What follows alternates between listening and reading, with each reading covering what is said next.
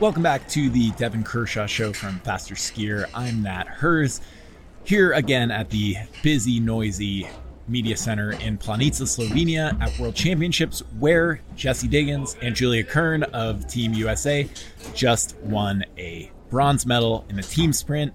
Canada also had a stunning performance on the men's side. We'll be back to you in a minute. Boulder Nordic Sport is the industry leading resource for cross country ski equipment, waxing, stone grinding, and hand selected skis. Whether you're looking to tour the local park, finish your 15th Birkie in style, or aiming for the next Olympic team, Boulder Nordic Sport's passionate staff can help you find the perfect gear for your skiing experience. Visit bouldernordic.com to shop one of the biggest selections of ski gear in the country download a digital copy of the annual BNS magazine, or sign up for one of our professional race wax services for world masters and other key races. You can also find extensive waxing instruction on the BNS YouTube channel. How's everyone's favorite American journalist? I don't know about everyone's favorite, but uh, you know, at least at least a couple uh couple folks. Uh we're we're we're we're nice. good here. We're crushing some classic creme cacao. Oh, um, ooh, those are good. And uh, yeah, it's been. I, I gotta say, um, you know, just a little personal editorial diversion. Um, I, I don't want to end up like uh, Devon getting uh, ganged up on by a pack of angry Finns, but I, am just gonna say it was a lot of bread products in my life uh, for the past like four or five days and I finally sucked it up and dropped 17 euro on a uh, full on lunch here in Slovenia, uh, which included a salad and uh, it was it was worth it. I'll just, Feeling good. I'll end I'll end it there. Feeling good. I like it. That's good to hear. I'll tell you what else. like um no, but that that's that's great to hear. I think it's been uh you're probably looking forward to that rest day tomorrow. I am. Uh, did you crowd surf at, at Father John? I didn't, but it was it was a great show for those that enjoy Father John Misty. Oh my God, you guys! If he ever comes to your town, you got to go see him. He's he's got such a stage presence, and he really he really delivered. So very appreciative. And uh, yeah, the wife and I really enjoyed our evening in the city yesterday. It's not often that we do anything fun together. Read, we never do anything fun together. So that was that was quite the surprise. it was it was a lot of fun. Well, uh, Father John Misty, Jessie Diggins, and Julia Kern all have uh, delivering in common in the past 24 hours. I think uh, I think we we got to start there. Yeah, let's start on the women's side. And I think I don't know, I'm still reeling with the way Jessie skied her last leg of that final. Like she went to the front and she just drilled it and she torched Laura Gimmler like completely, like taking her out of the taking her out of the medal threat completely. I think they were 8.5 sec 8.58 seconds out at the exchange and Germany started with them. So that was that was a heroic effort by Diggins. I thought Jessie looked so great all day long. She was amazing in that qualifier. We got a round back. We're gonna like we're gonna circle back to what we talked about um, a couple months ago, or not even a couple months ago, but six weeks ago after Livigno. The new format for the team sprint is way better. I said it I meant it. I'm here to represent it. The semifinals in the team sprint, where you have all these teams just dicking around, like going zone one and then like sprinting a little bit just to make it into the final, was dumb. And I'm so glad that they went to like the individual qualifier method. So those that are a bit new to this whole game, now the athletes do a, an individual qualifier, and all the people for the first leg do a qualifier, just like a normal sprint qualifier. So a time trial start. And then the leg two skiers do it. And Jessie lit up the qualifier, something fierce, and had such a great day. And it was a wonderful, what a what a race. I thought it was so exciting. I, I was shocked with Norway. I thought Norway skied an amazing race.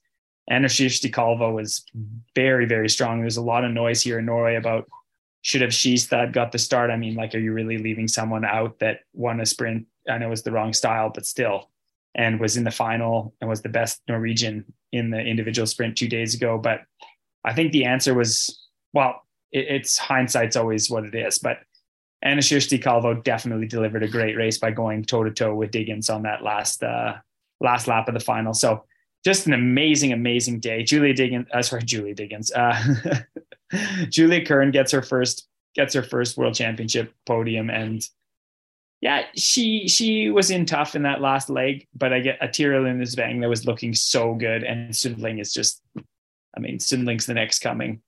I mean, they won the team sprint two years ago. Yeah, what are you gonna do? What are you gonna do? She's a bit like Klæbo, like technically speaking, I don't even think Tiril like Tiril Udnes Weng's technique didn't fall apart even and just got there was just there was nothing you could do. I mean, Sundling was completely on fire and really fun for Ribom too. Hey, to get to get a gold after that individual silver two days ago. So I, I just thought that I thought the women's team sprint was amazing. I thought the men's team sprint was also amazing. That we're going to get to, but I really wanted to get your perspective. Have you asked anybody about what they think of the new format of the ditching the qualifiers for the team sprint or people are just this is just how it is it's been like this all year so we've just adjusted I yeah, I mean, I think so. I honestly, it uh, I feel a little embarrassed to say that I didn't ask, and it ha- it just ha- it hasn't been a topic of conversation. But I mean, I totally I totally agree. I mean, it's uh, it's actually like it's fun to watch, and then you kind of get to look at the results page, and you're like, okay, well, like USA won the qualifier. Like, what does this actually mean? Does it mean anything? And they won, but it's like uh, you know, it's I I totally agree. I think it's I think it's cool. I think it's interesting. It's like way more efficient um, than those those dumb semis. So um, yeah, I my my big question and and I think the thing that I was talking about most with people and hearing about most from people after the race were a couple things. Um, I want to hear what you think about the U.S. decision to uh, put Jessie Diggins in the first slot, and then also the way that they skied that race. I mean, I think Jessie Diggins just drilling it from the gun. See, no one was questioning that, but the way that uh, Kern was really pushing and kind of controlling the pace on the second leg, um, a lot of people were sort of talking about and asking questions about that. And I have a little more to share about that later. But curious what what you made of those two divisions. Yeah, I thought it was really interesting to put to put Jessie first. Um, we talked about that a little bit yesterday, and yeah, I mean, it was interesting to have your strongest card do the lead off. Um, that said, just like hindsight's always 2020 when you're a Monday morning quarterback, like we are, and just how that race played out. Like, do I think Jessie Diggins could have torched Tiril Sveng at the finish? Yeah, I think that that could have been that could have been the real that could have been a reality. But when I saw how strong Anna Kjersti was with the pace that Diggins was doing when they were drilling it, like Anna Kjersti was barely hanging on, but she was hanging on. Do I think that Julia Kern could have gone that pace? Not really. So it's kind of, I think the result was going to be what it was going to be, anyways. And yeah, okay, the order was a little bit confounding maybe on paper, but how the race actually played out I think this is what they were good for today. You know what I mean? And I think I think instead of going like the what ifs, okay, if everything the stars aligned perfectly, could have they been second? Maybe. I don't I don't actually think so, honestly, because Kjersti Kalvå was skiing so well, and and so was Ribom as well. Um, but okay, in an alternate universe, they could come second, but second or third, the gold was out of reach. And I'm so sorry to say, like Sweden was going to win that gold 99 times out of 100 today. And uh, yeah, they they're did, untouchable. Yeah, and they did just that. So I, I, think it was cool that they tried something a little different. I think it was really, really interesting to see Diggins skiing from the front like that and so aggressively and doing such a good job and so strong mentally to do that time after time after time. And I think it looks good for the 10K. We talked about that earlier as well. Like Jessie Diggins' best chance individually is the 10K skate, and what a gift. She's in great form. She's making smart decisions. She looked really good too skiing today. And um, I'm really excited to see that. I think the 10K skate for women could be the most exciting race of this whole championship. So I'm really, really looking forward to that. And um, yeah, I, I, I don't know. It is always interesting with the order. It was the same thing like when Alex and I won in 2011, the team sprint. There was so much noise about like why did Petter go the first leg and Ola Vigen Hattestad go the second leg, and it's true. Like in an alternate universe, Petter goes second, and I'm not sure Alex outsprints Petter to the line. But at the same time, you don't know if Ola Vigen Hattestad at that time could have been going with the pace that was that first leg that Petter had no problem following. Do, do, you know what I mean? So it's it's always tough. I think it's uh, always think it's a challenge. So, uh, but what were you hearing there? Um, yeah, I mean, I I think uh, there were there were a couple of things. I mean, I I asked Matt Whitcomb.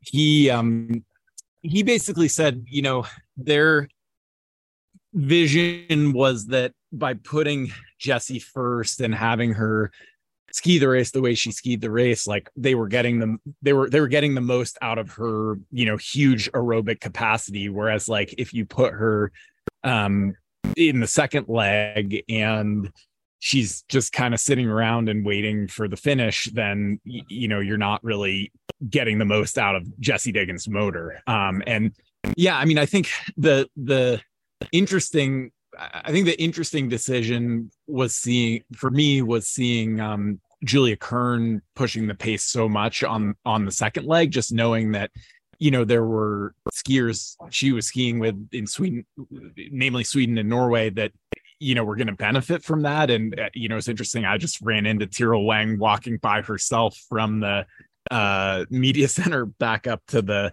um back up to the like wax trailers and i was like you know what did you make of that by you know move from Julia Kern to be skiing so hard, you know, for the duration of the race. And she was like, "Well, I was really glad that that Kern did that because I didn't want to do it." Um, and you know, maybe that cost her, but at the same time, I mean, I think the flip side of that is if if if you have Julia Kern sitting there and you know Sundling doesn't need to rush and Tiril Weng doesn't need to rush, and so then all of a sudden you've got Germany and Finland back in in the mix. So I don't know. I mean, I, I, think I agree with you. It's like it's really easy to sort of second guess everything that happened. That well, not not even that we're really second guessing. I think it's more just that like these were interesting tactical choices that were made, and uh, you know, it's it's I guess it's fun to talk about where those decisions came from and and what they accomplished. I think in the end, you know, the U.S. walks away with a really hard earned medal. And, you know, yeah, is there a scenario where maybe they could have won a silver medal? Maybe, but are there also scenarios where they ended up fourth and fifth? And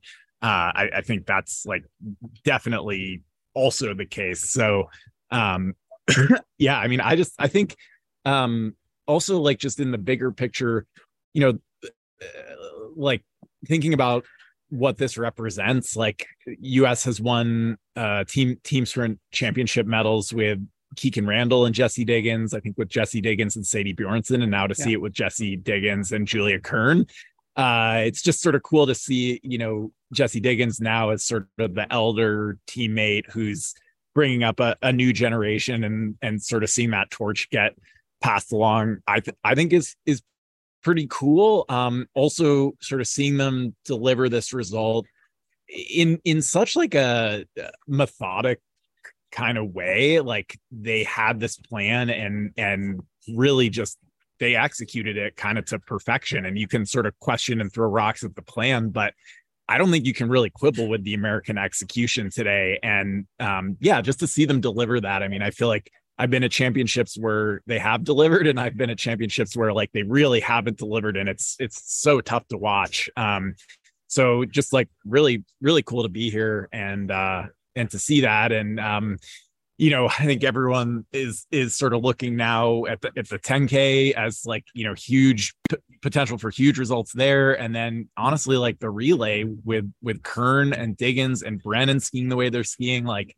you know, do you start Sydney Palmer-Leger, Sophia? Like they've got they've got like a a strong a strong team for that relay. So I don't know, pretty exciting. Uh, you know, next few days for the U.S. women for sure. I totally agree. Super exciting next few days for the U.S. women, and I, I, I really like to hear your perspective with the questions you asked Matt, and I I completely agree with what Matt's saying. I, I think it was uh, a great strategy, and I think it was really cool to see Diggins do it. I think the only the only bit of like analysis I give the whole thing was just how it all played out and seeing how the race was won or one, two, three was locked up. It just has me, it just has me wondering like, I can't get over the fact, I guess, because like, hey, I'm not taking anything away from Astrid Astrid Øyre Slind. She skied a beautiful race, and the way she skied that skate leg was something to behold. But seeing Diggins out there today and just how the race ended up, where it was a three horse race and no one really challenged. It was like one, two, three, and then a big gap to fourth. I was like, I still, I just can't put to bed that I'm like Jessie Diggins could have been in that second group in Classic, like getting getting dropped off the the Niskanen, Ebba Andersson, Frida Karlsson group, but being with that kind of Silje Theodorsen group. And I still think she could have come back to to get Slind yesterday. And I still think she could have done that and skied just as well today. But am I getting greedy? Perhaps. Regardless, but then I, think, she, I think it's a, but I think it's going to well, pay off for the but, 10k. It's going to pay off for the 10k, and then the relay. We saw exactly like, like exactly. The, there's there's there's a huge opportunity with Russia not here. Okay, like let's be perfectly honest. Let's call a spade a spade. As far as hardware is concerned, Russia won the Olympic relay, the four by 10, four by five, sorry, at the Olympics last year.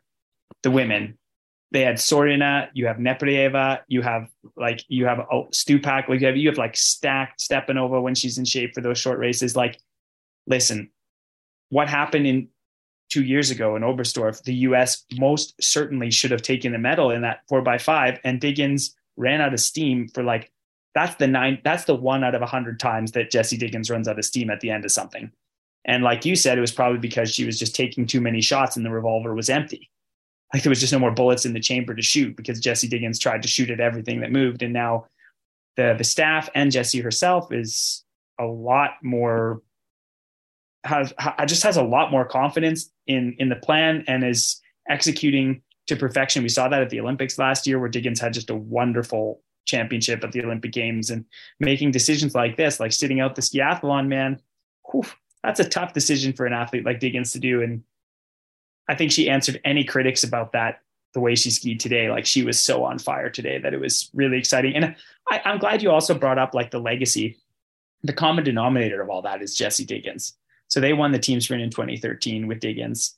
They won the Olympics with Kikkan and Diggins in 2018. In 2017, they took a medal in the classic team sprint with with Sadie Bjornsen, and they're taking another medal here. It's Diggins really is like you. We are living in the the golden era of American women's cross country skiing, no question. And and sure, Kikkan was the trailblazer for that. I 100% agree with that. But Diggins really is the benefactor of that trailblazing and has taken it to a whole nother level. And I I just never get sick of seeing how beautiful the performances that she does. It's it's it's incredible, and I, I we we shouldn't take that for granted as North American ski fans. It was it was a wonderful performance. Well, is it uh is it a good time uh to segue on that positive note into uh into a, a pretty honestly exciting men's men's race to watch too. I mean, maybe a little more predictable perhaps, but still like there was some straight up explosions at the end there. Um I got to admit I was like in the mix zone uh kind of covering a bunch of bases so I was not like fully present. So maybe you could I don't know yeah, I thought I thought it was uh, man, what an amazing team sprint. Like we've talked about before, you and I are on the same page with it. Like we both we both love the championship team sprint. Maybe not the biggest fan of the World Cup team sprints, but the championship team sprints when these guys like really, really want it bad. Uh, they delivered, and I think the coolest thing today. There's a couple storylines, of course. Like let, us bury the lead right now. Like Canada coming forth with just a beautiful performance was a result that was so sorely needed and a little bit like they did the Olympics last year when they were fifth. It's like kind of struggling in the individual races, some questions that come back and forth, the comments, and then the team sprint comes and Tony and Graham Ritchie like really deliver. And I want to come back to that. Of course, we're going to keep coming back to that. But this was an honest fourth too. Like the pace was high. And there was, I thought it was fascinating with, uh, with Paul Golberg, who's like I said before, in 20, 2013, got a chance in the team sprint and completely cracked under pressure and just completely shot the bed. Today, wow. I mean, wow.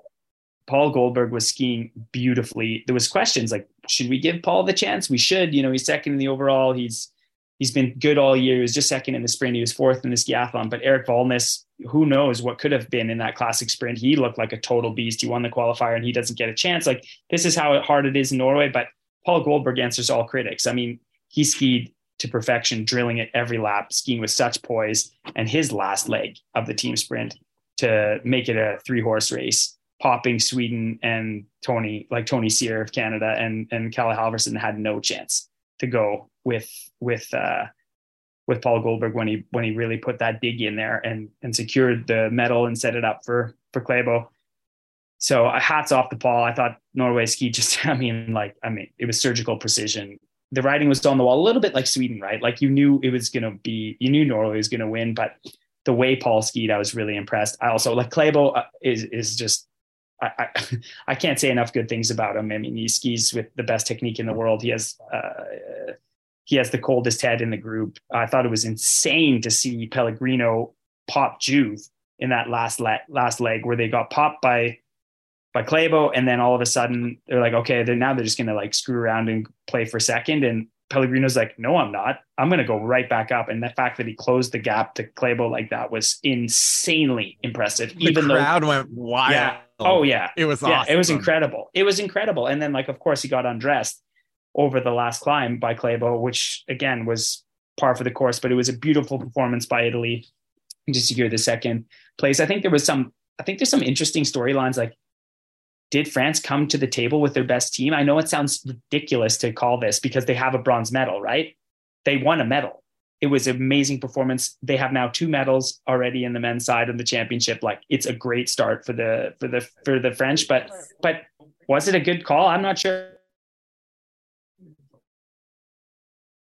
So, sorry, I missed your question. Was it a good to what?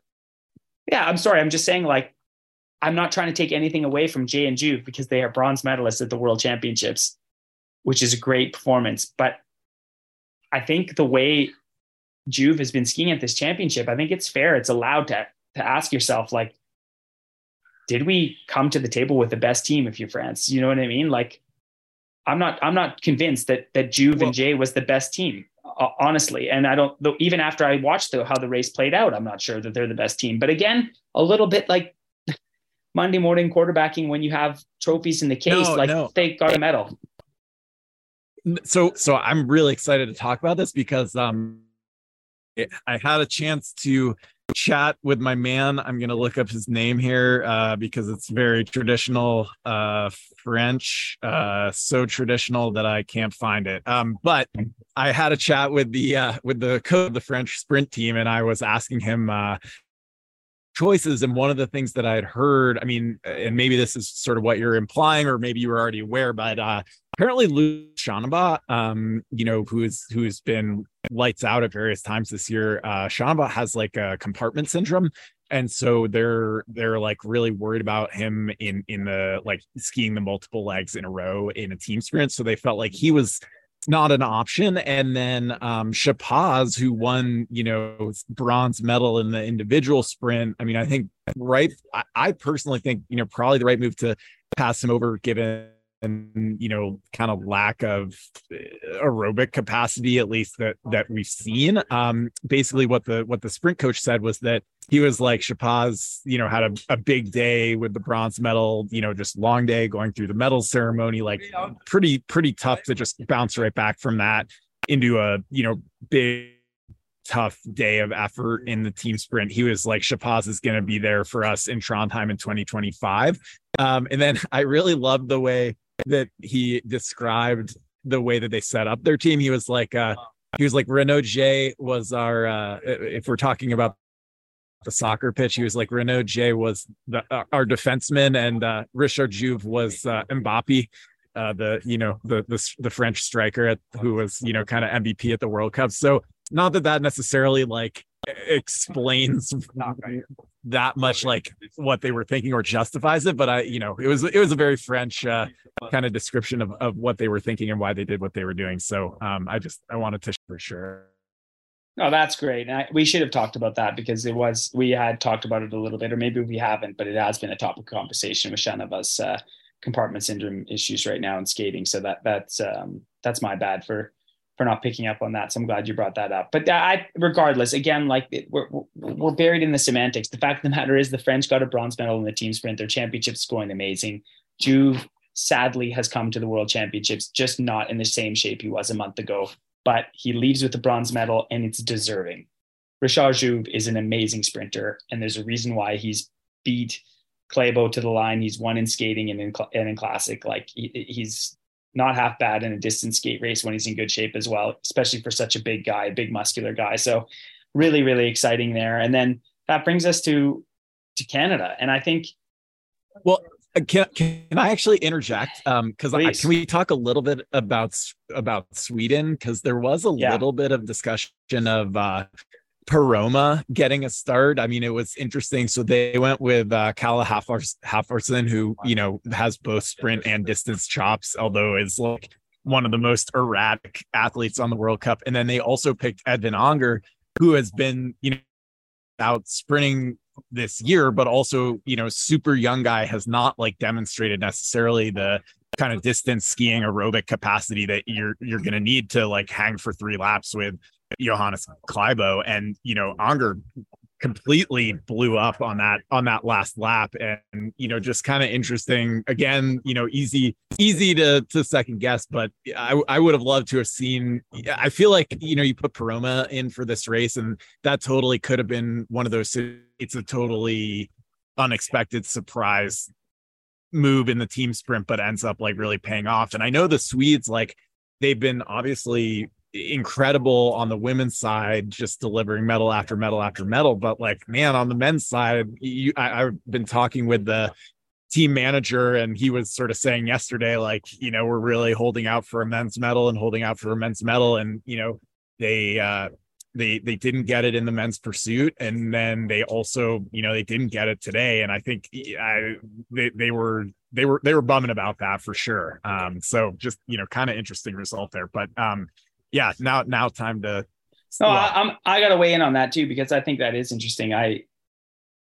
It is so hard because we've I've just gone ad nauseum about this, but like Sweden is the powerhouse of cross country skiing for the last hundred years, and we're in a drought, like we've talked about. But that said, I thought the pursuit was like back to Sweden of old. Finally, fifth, sixth, and 11th. Even Jens Burman, who is an orthopedic surgeon's dream, I don't know how many discs have been slipped in that back, but seven or eight at least. I'm exaggerating, not that many, but he's really struggled with his back for many, many years, has barely raised. And I thought he skied a solid pursuit to be 11th.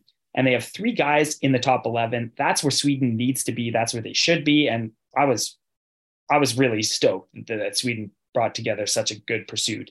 And I agree with you with Poromaa. I mean, he has a big capacity, and for sure, I see where you're going with that because it's kind of like you're looking at him almost like a De Fabiani. De Fabiani hasn't had a good skate sprint in like maybe ever, and if he has had a good skate sprint, it's like seven, eight years ago. But yet, in a team sprint, he can hang. He can hang with he he he can do what he needs to do to hang with the group to give Pellegrino the chance to bring it on home like they did. And could Poromaa be that guy? Perhaps, but uh, geez, it's so hard to put a guy like Edvin Anger on the bench when he's been in pretty much every final all year long. And he's not a horrendous distance skier either.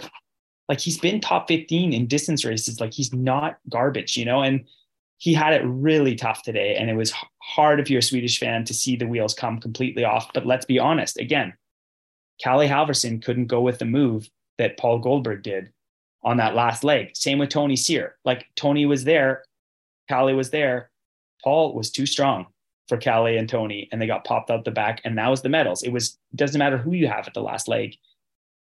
The best they could have done in that scenario with with with Kalle going first is is fourth, and they came fifth, like or sixth because he actually really came undone. But like um, it's I don't know. It, it, so I, I don't I I just think Sweden actually also came to the dance with a team that was could have been good enough to play and Kalle just wasn't quite strong enough, and Edvin Anger completely got shattered. And you you have that happens. He's 20 years old.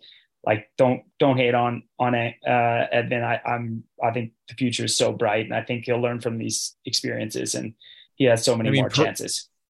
But Poromaa, he's he's like my favorite guy in the entire World Cup field. So of course I, I, would love to see Poromaa go, but he doesn't have he doesn't have the speed that uh, that Edvin Anger does. Let's it's just the facts. Yeah, and maybe we get Poromaa Anger in uh, in 2025. Yeah. But um, now now we got to go and sing the praises of these Canadian dudes. Yeah. just you know, I mean, I think especially, I mean, I feel like it's. I had this conversation with them in the mix zone, and they they both or at least Tony used the word de- words deja vu, which I feel like is totally appropriate here. Where you know, just a really tough start. I mean, Graham Ritchie had a, a, a decent uh, sprint to start things off, like not not like blowing the doors off, but okay, not an embarrassment. But everyone else, it's like it's just been a little bit of a struggle. You know, crashes and uh, you know, Tony's coming off like a lung infection, and so just you know not having the kinds of results. I mean, we we've heard Devon uh you know expressing his disappointment so i think you know they felt i don't know if they felt pressure but i think you know certainly to come into this race like they were they were they felt like they were due and, and needed a good result today. And yeah, I don't know. I mean, what did you see out of that? Yeah, I, I think I think a couple things. One, I, I have to offer like a little bit of a mea culpa here. Like I have to say sorry, and it, it's a fine line that I that I try and thread because like in my own head, nobody listens to this banter that we do. Nat, I'm, nothing against you. You're great, but like I'm just like, why would you listen to this? That's what I think in my head, and and uh, you know i got i got some pushback and i'm glad i did after what i said um, in the pursuit i you know I, I i said like what was the leadership thinking putting such a, a, junior athlete in a 30k and and questioning like what what the learning was to do that. And i got some pushback from some people back in canada. And and uh, i really take that to heart because like one i'm not a journalist. Two i'm a medical student school student. Yeah, I've been a World Cup skier for a long time. I really, really care. I know a lot of these athletes. I know the staff really well. I'm friends with some of the staff. Like I have deep respect. I'm so happy that they have Robin McKeever leading this ship now. I think it's such a boon to have a guy like that running our national team right now.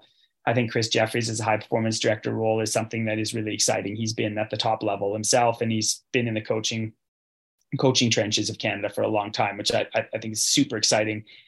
And that said, I've also talked a lot about how the culture in the US back when I first started racing, so back in like the early 2000s was was trash. And everyone hated USSA and it was just one big bitch fest about it. And how it took so long for the US to turn that ship. And of course, results, success brings success, right? Like everyone's so pumped when uh, the US starts kicking ass and then it's easier to get on. Everyone loves a winning team. And that's fair. But there was a lot of work behind the scenes that like Vordenberg did and Matt did and Grover and like a lot of guys. I'm leaving people's names out, so I'll stop. But Canada's kind of that in that scenario where the US was in 2001 too. And I, I recognize that we've talked about that before on the podcast a little bit, Nat, like you and I, and, and we had Robin, we asked him about that and some other athletes like Alex. And this is a topic that's come up. And you know, that pushback I got was like, man, it's a really, we're on a thin edge here in Canada, Devon. Like, we're trying to build something new. And when you come out and you say those things instead of just like going to the staff directly and just having a chat because we're friends, uh, is that constructive? And it really hurt because I'm like, oh my God, I feel like I have no influence and please don't listen to anything I say. But if people do, I'm like, oh, I don't want to try and, and disrupt a fragile process, then Canada needs support from everyone if we're going to turn the tables. And it's been a fight, even this season. The behind the scenes stuff that I'm not going to go into is like, it's still fighting. It's still fighting between different training groups and, and East, West, and all this garbage. And, and like, it, there's a lot of energy being wasted. And I don't want to be a part of that problem. That said, I'm not walking back what I said because I, I think I, I, I also stand for what I said, but I think I have to be a little careful about how I present it, perhaps. And um, that, so I'll leave that there. But today, a bit like the Olympics, what you said, which I think is fascinating, is the same thing happened last year at the Olympics. I think Olivier was skiing pretty well at the Olympics last year, especially for his age and at altitude and his first games. I mean, being in the top 30 like he was, that that's that's good skiing and all the Russians were there too. Let's not forget that. Like it was Olivier was a bright spot in the Olympic Games, but the rest of the team was underperforming. And then the team sprint, they came fifth, which was just phenomenal. And like you said, like where did that come from and how they skied with such poise and delivering. And today, man, like for a lot of those rounds, like it wasn't free. I was texting with Alex for this um, throughout the day, and it, you know, like this was not a free men's race in the final. Like the pace was high from the start, and they were right in there. And it was incredible. And the fact that Tony's had a lung infection and we've seen had bad luck in the skiathlon and not skiing all that well, like his sprint was disappointing.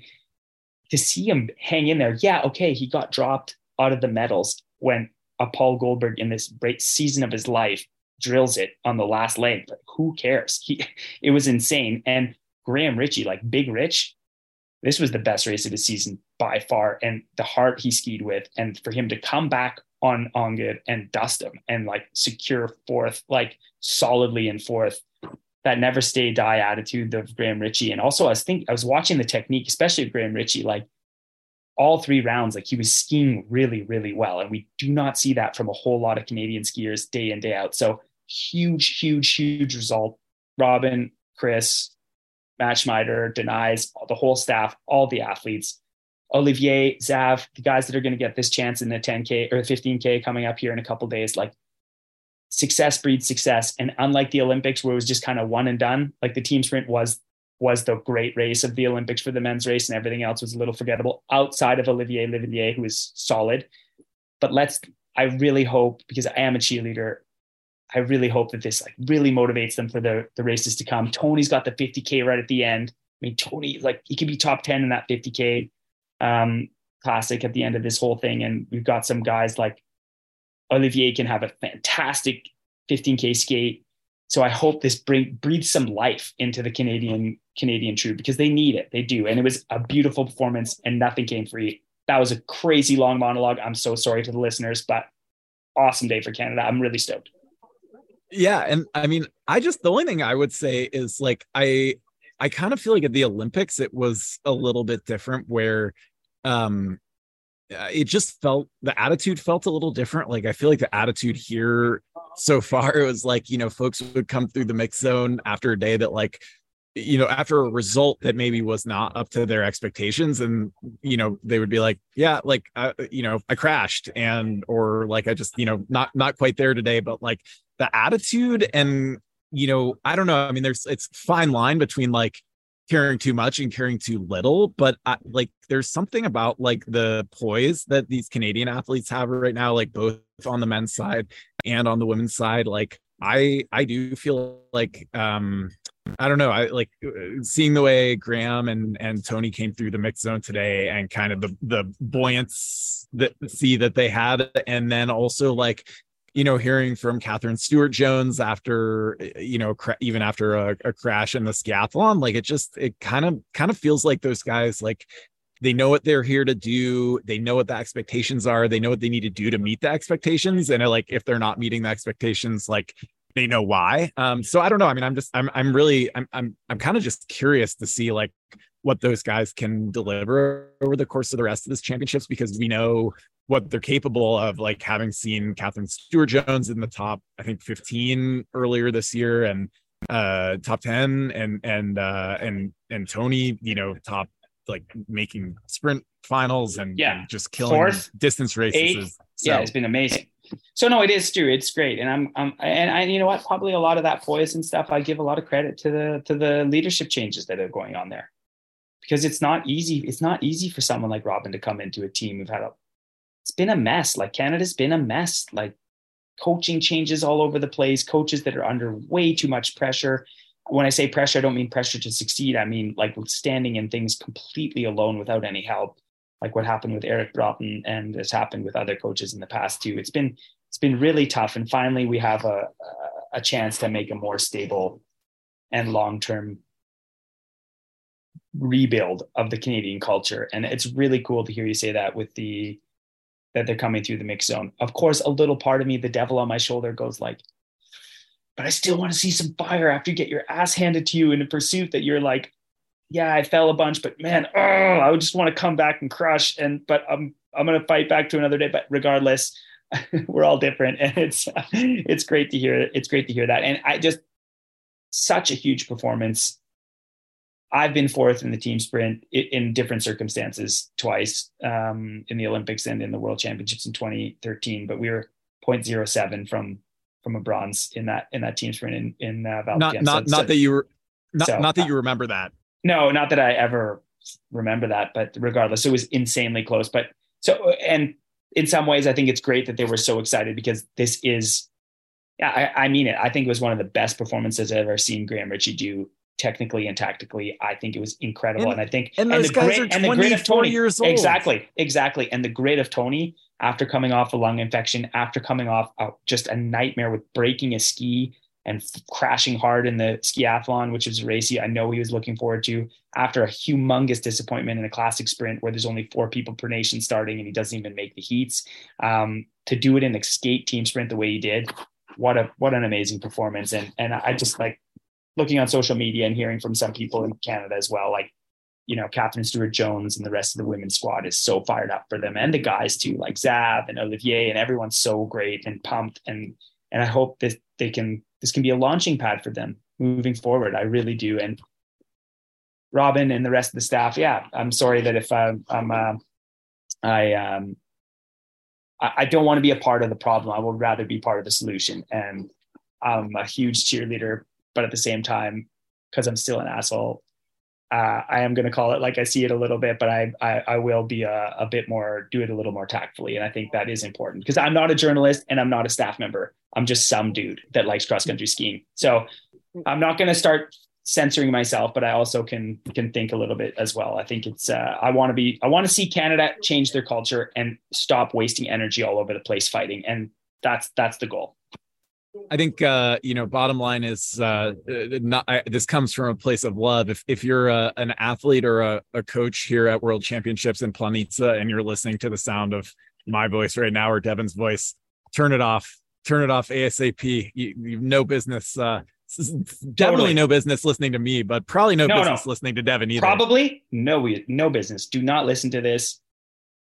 Yeah, if you're in Planica in the bubble, you can't listen to this trash. You can't. But but the reason why we do this is because when I was a young athlete, I would have loved and to have the insider scoop and hear what is going on behind the scenes with the North American athletes. And I never had that opportunity when I was growing up. So I hope that the young athletes can can be inspired and have some fun too. Like, yeah, we swear a little too much and and go off the rails on tangents, and our production quality is just complete shit. But I hope you have fun listening to our takes on the World Championships. And I thought today was a super fun day, and I'm pumped for a little bit of a rest day and we'll be back at it midweek before we sign off to JC and Ben. They were in it for a long time too. I didn't think they skied all that badly, to be perfectly honest. And they ran out of steam a little bit when the pace, which was high the whole time, people watching at home and thinking that they're just messing around. They were not messing around today. And I thought JC and Ben, who are also young and so talented, both those athletes are under 23 aged. So the future is bright for the US men too. And uh, it was I, I, didn't think it was all that bad a, a, performance honestly by by those guys even though of course i know they wanted to be higher up in the results.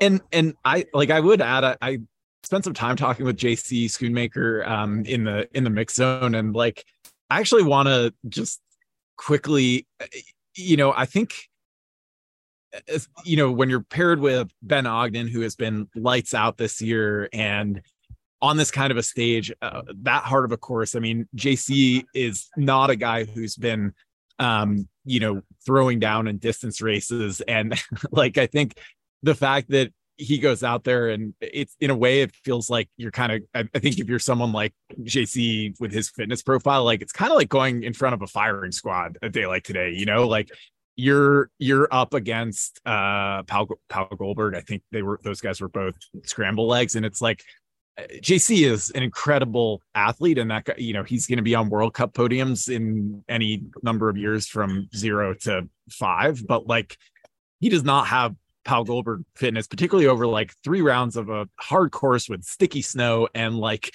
you know, we were just kind of talking about the fact that you just put on your skis today and and know that's going to be like a, a a really tough slog. Like, it sounded like he was kind of dealing with a little bit of cramping and, and seizing. And so just, yeah, I mean, hat, hats off to those guys for laying it all out there. And, and then the, the one other thing I, I wanted to say is, um, a uh yes trash production quality on on behalf of devon and on behalf of myself but actually i do want to um uh also tip my cap to we've got a producer who's been working with us dave emmert in anchorage who's kind of saving us from ourselves uh and really like the fact that the Devon Kershaw show has a, a producer is is pretty awesome. If you need a producer, Dave's a great guy. I'll I'll connect you with him. And then also that um FasterSkier's invested the money uh to for for us to do this, for me to be here. We'll we'll be out with some more information about like how you can make that happen, help make that happen, you know, both re- retroactively this year, but also in the future. And then, um, I don't know. I mean, I think it, we're in the middle of a, you know, kind of high point here. And so just like, it's been pretty cool hearing from as many folks as, as we hear from like there it's, it's, it's, uh, I think I've, we've heard from each of our one dozen listeners like several times over by now. So, um, yeah, yeah, that's, that's so good. I, so much thanks. And then people that have listened probably understood that, like, yeah, while it still may leave something to be desired, it does sound a little better than it did the last few seasons. So huge thanks, huge thanks for that help. Uh, both Nat and I are way too busy to to deep dive into that. So we appreciate the help. And of course, like even though we don't get back to emails right right away and that sort of thing, the engagement has like blown my socks off. Like, sure, maybe I'm getting hate mails in Norwegian or, or and stuff, but about some of the things I say or misquoted saying, or or maybe after I I say my piece about what happened in the skiathlon, I think it's way better that I'm getting some messages about that than not because it shows that other people really care and it shows that people are following along. So we even though it still like blows my mind to no end that people listen to us just drivel about this, I uh, I'm humbled. I'm I'm super humbled. And I'm glad you guys are following, and I'm psyched. Like I'm a super big Nordork. My wife's a big Nordork. Norway is the mecca of cross country skiing, so it's conversations I have a lot with a lot of different people, and to share it with with anyone that wants to listen is uh, it's been a lot of fun. That said, it's going to be nice to have a one day pause tomorrow, and then I'm telling you right now, the 10k skate women's 10K skate is the race I've been looking forward to this entire championship. I am so pumped about it. And and watching an exciting 15K skiathlon that we witnessed in the women's side is not making me less excited about the 10K. So it's going to be a ton of fun. Can Rosie bounce back and deliver something huge? Diggins, is this the is this going to be the first individual gold medal, or or is this are the Swedish women just too strong at this championship? There's a lot of storylines. The, the Norwegian women, their crapshoots. I thought Anne Kjersti today, like I said, looked so good. I thought Tiril Svang today also looked so so good. They're back. It's going to be awesome. So let's take a, a, a breather, and we'll be back on midweek. Thanks for sticking with us. We'll be back.